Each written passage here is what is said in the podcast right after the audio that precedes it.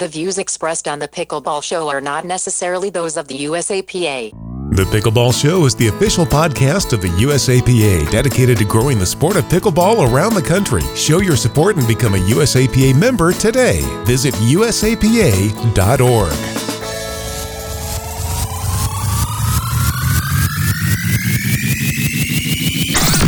From Bainbridge Island to the villages, Pickleball is one of the fastest growing sports in America. Buckeye to Abbotsford, Time out, baby, yeah! Woo! St. George to Rochester, and all points in between. If you've heard of pickleball or you already play it, then you know. This is the Pickleball Show.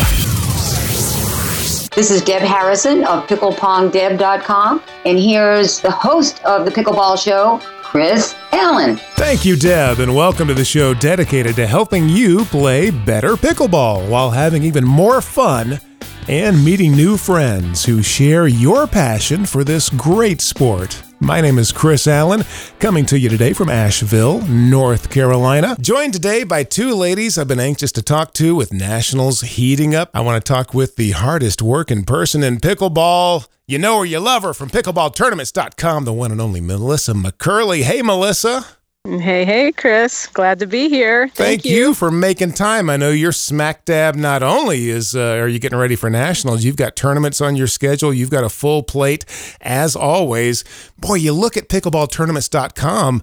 You look at the calendar, and it's like, when when is there not a full plate? It's just it's all year long now all year round. It's uh, com- really growing all over the country and all over the world, uh, quite frankly. So it's an exciting time to be a part of this game, no doubt. Yeah, it really is. And somebody else I've been wanting to talk to for a while here, one of the world's top players, also now the managing director of competition with the USAPA, Christine Barksdale. Hey, Christine. Hey there. I am excited to be talking with you guys today. Well, so glad to have you on the show, and we're going to do a little Nationals pregame here, a little warm up uh, for for the Nationals coming up, and it is coming up November 5th through the 13th at Palm Creek. And I always hear people, half the people say Casa Grande, and the other half say Casa Grande. And since you're there in Arizona, Melissa, why don't you give me the official pronunciation? The official pronunciation, drumroll please.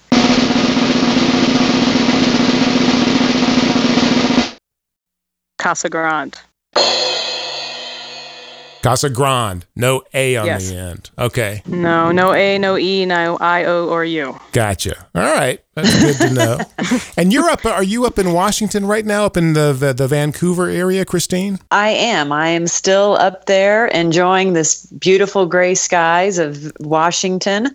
Uh, looking forward to a little sun and fun down in uh, Casa Grande, Arizona. There you go. She's the first to pronounce it officially correctly. Well done. Uh, let's do a little a little uh, get ready section for the people that are actually going to attend Nationals eight, and then the people that uh, aren't going to attend for one reason or another, myself included in that, just schedule wise. I know a lot of people want to be there, but just can't uh, this time, but maybe next year we can. So let's start with the lucky folks who can go.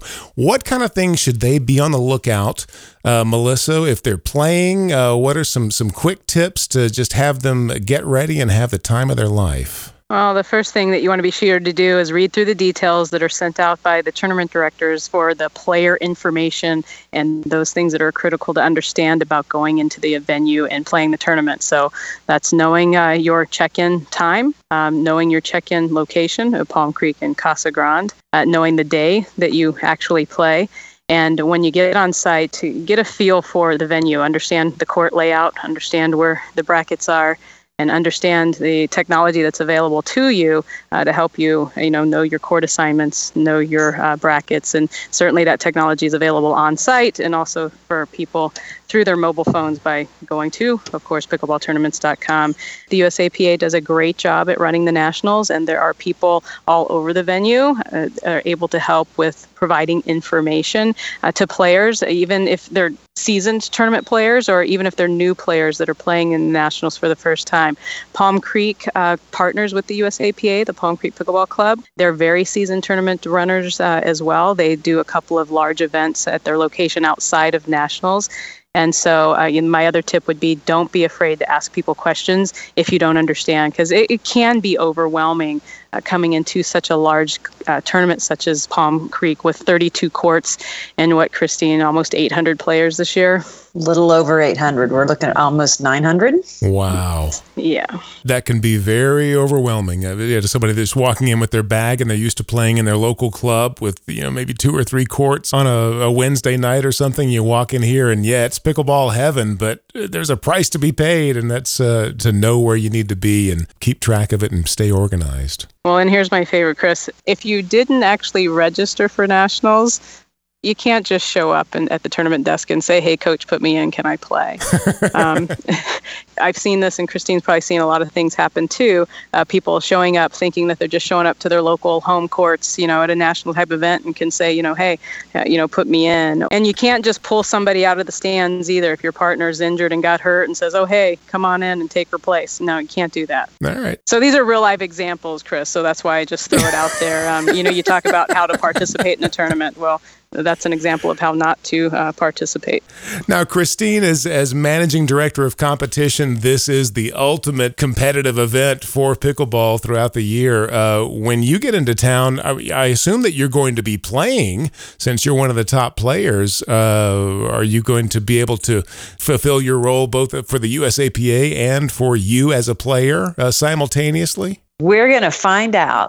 this is going to be my first year of uh, doing both events, playing events, and working the event. So we're going to find out how that goes. It's a, I think it's going to be a new challenge. I've been learning all year since I started that going to a tournament now is is a much different event for me.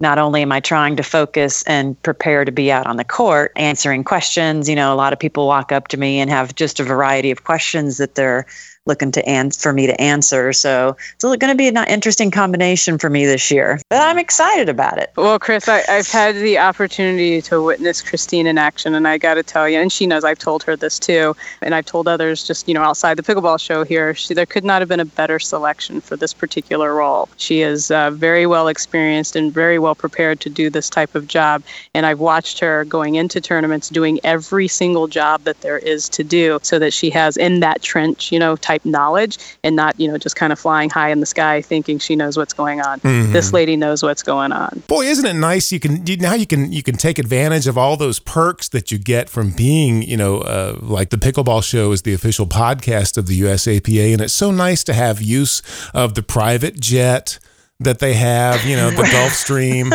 It's so nice just to be able to fly around to these tournaments and not have to drive anymore. And then and then plus all the, the condos and the townhouses that they have in the in the different areas that you can go to and stay.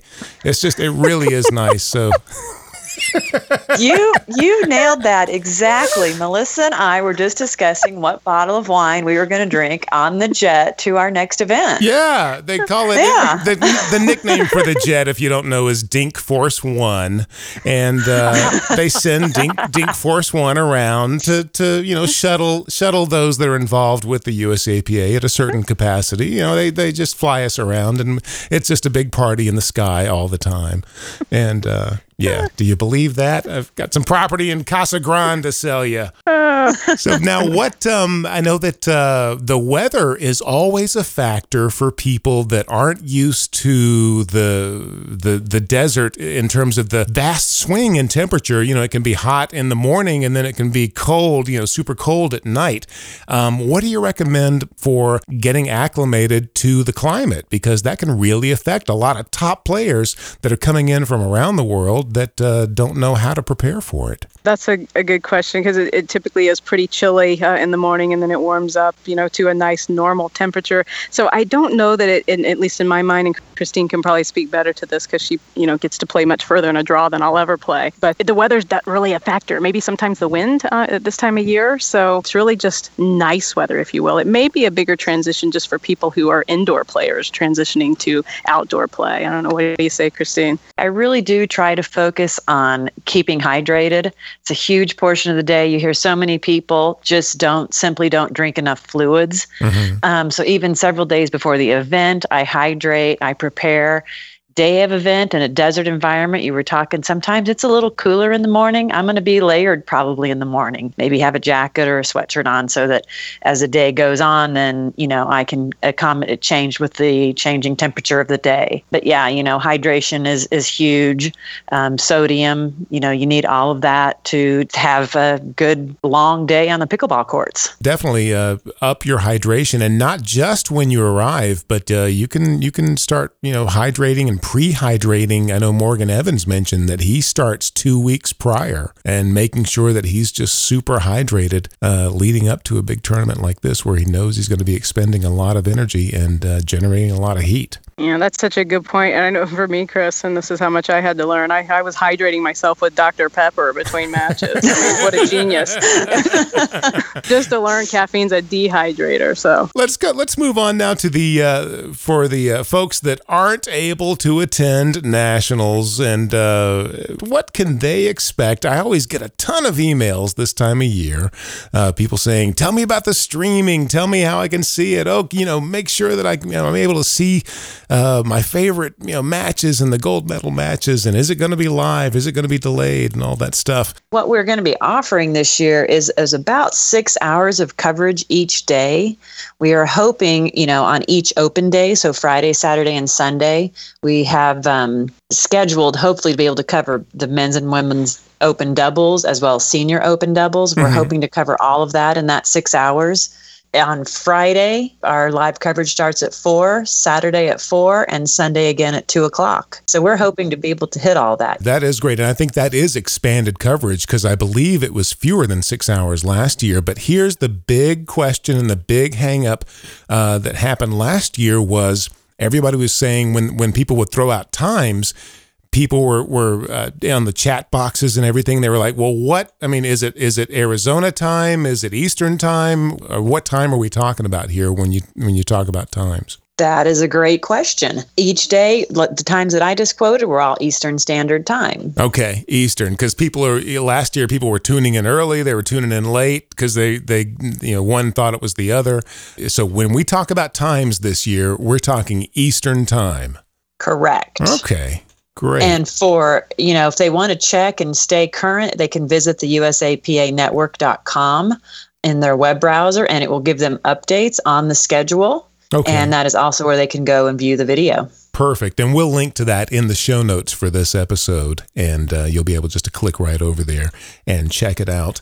And will those have commentators or will they just be raw feeds or some of each? They are going to have commentators. Okay, cool. Boy, yeah. you, everybody, the I'll tell you who set the bar very, very high is uh, the trio of Melissa McCurley, Stephanie Lane, and Dave Weinbach. Was that at TOC when you guys? I think you were just doing like a Facebook live stream for that, but the three of you were just awesome together, Melissa. Yeah, it was the Tournament of Champions, and we uh, did do some live feeds through Facebook on the USAPA's uh, Facebook page, and it was very well received. Uh, people seemed to really enjoy that. So as a result, uh, there's a small team, and Dave and Stephanie, myself, are a part of it, as as well as CJ Germstad and John, who do a, a fantastic job as well, under the direction really of Bob Nybarger and uh, Kevin Curley, to bring some more Facebook live streaming uh, throughout the uh, nationals this year as well. Oh, that'll be great! Yeah, the three of you were just a pleasure to to listen to, and it was a lot of fun, and they were a lot of fun to work with too. You should have seen us huddled up on a small bleacher just above the courts behind my cell phone. Um, we definitely need some better technology. uh, Wayne Mugley is his. Uh, is he going to make his services available, uh, doing some color commentary? We have quite a bit of color commentary coming from Brian Staub out of Florida. Yeah, yeah. Brian mentioned he's he was be, really looking he's going to be doing some of the color commentary for the events, and I'm uncertain who else is on the agenda right now. Oh, that's great. We've got a new uh, a new catchphrase here in in my house uh, that is based on Brian Staub. We just wrapped up Pickleball Summit in Indianapolis, and we're lucky enough to have Brian as one of the pros. And uh, he and I were riding to a restaurant. We got a great spot right in front of the restaurant, and I was parallel parking, and I'm pulling in, and, and Brian's talking about something else, and I pull in, and I can feel this is going to be an excellent parallel park. This is really going to be good. And I pull in, and I feel feel the back tire just touch the curb, and then I pull in, and the front tire is just touching the curb. And he's in mid sentence, but he stops when that front tire touches, and he goes, "Oh no, you did not just do that." it's like it's like a guy thing. You know, a guy a guy can really appreciate a good parallel park. It just cracked me up for him to stop and be so aware of it to go, "Oh no, you did not just do that." And uh, so now here in my house, whenever we do anything like ball up a piece of paper and you know ring the trash can with it, it's, "Oh no, you did not just do that." now this was just before you went inside the bar and he had his Bud Light with the umbrella in it, right? Yes, with the yeah the Bud Light Lime, which actually is very good.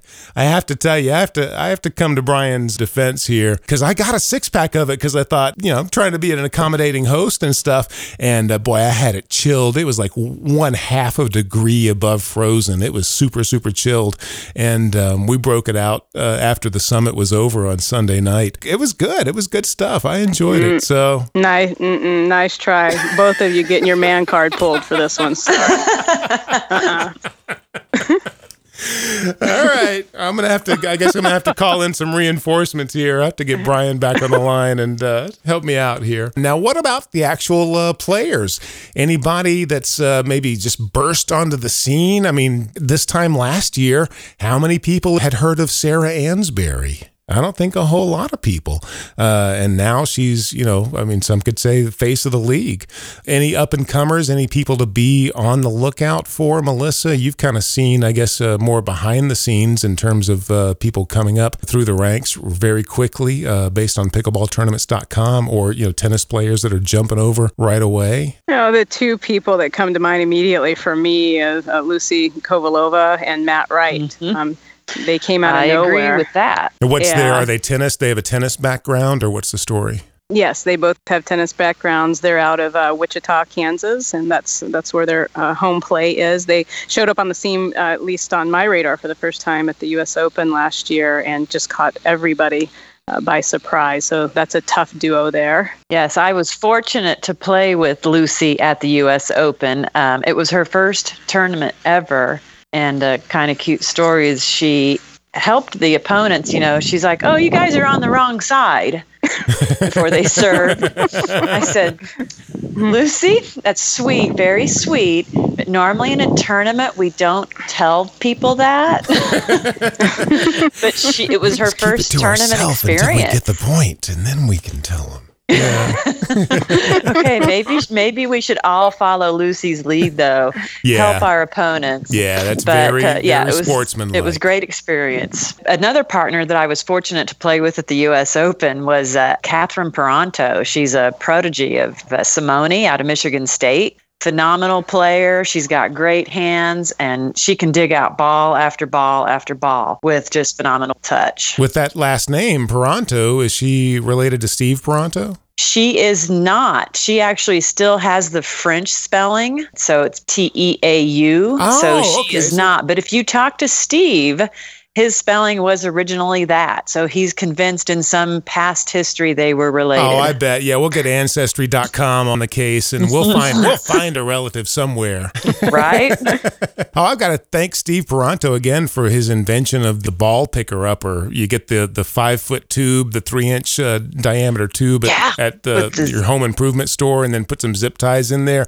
Man, that thing has saved my back so many times. It's a great device. I was excited the first time I saw it too. I'm like, this is awesome. Yeah, I love that thing. Now, speaking of equipment, I know at uh, Tournament of Champions they use the Pure 2 ball, and then at uh, Nationals they're going to stick with the Durafast 40 ball. What's your take, Melissa, on the differences and how to be best prepared for them? This was an interesting analogy that was given to me actually by Simone, and I think I may have uh, talked to Christine about this a little bit as far as adapting um, play to the ball that you're going to be using. Mm-hmm. And so the comment was the Pure 2 ball is much like as a tennis player playing on a clay court surface. It's just slower and the rallies go longer. So your preparation and your conditioning for that might be different than, let's say, the Durafast 40, which plays more like what tennis players would say as on a hard court surface. Well, that's great. Um, what about any anybody else? Well, you mentioned uh, Simone, and uh, boy, she's. Uh, you think maybe this might be her year? Uh, well, certainly, I would expect to see her in the finals and in every event that she is playing in. Um, you know, it, I think she's playing with uh, Corrine Carr again in the women's doubles, and then uh, Sarah Ansboury is uh, partnering up with Christine McGrath. So, you know, you guys are hearing it here first. I know I'd like to tell everybody that I would be there, but my prediction is that we would have Simone and Corrine uh, playing against Sarah and Christine in the final. All right, and and and Simone, that is the way to pronounce her name because it's kind of like Casa Grande. I got half the people saying Simone, and then the other half saying Simone, but she prefers Simone. Correct. Gotcha. All right, we're just we're cleaning up pronunciations all across the board here. One thing I wanted to ask you, uh, Christine, a uh, comment that Gigi LeMaster made last year after she and Sarah won the uh, the women's open doubles finals. She said that she thinks that she will probably be the last person to come up through the ranks, you know, be a 3-0, 3-5, 4-0, 4-5 and then a 5-0. Uh, she thinks she's probably the last person to win nationals that did that that that from now on they're pretty much going to come in at 5-0 and and dominate. I was wondering what your take on that was.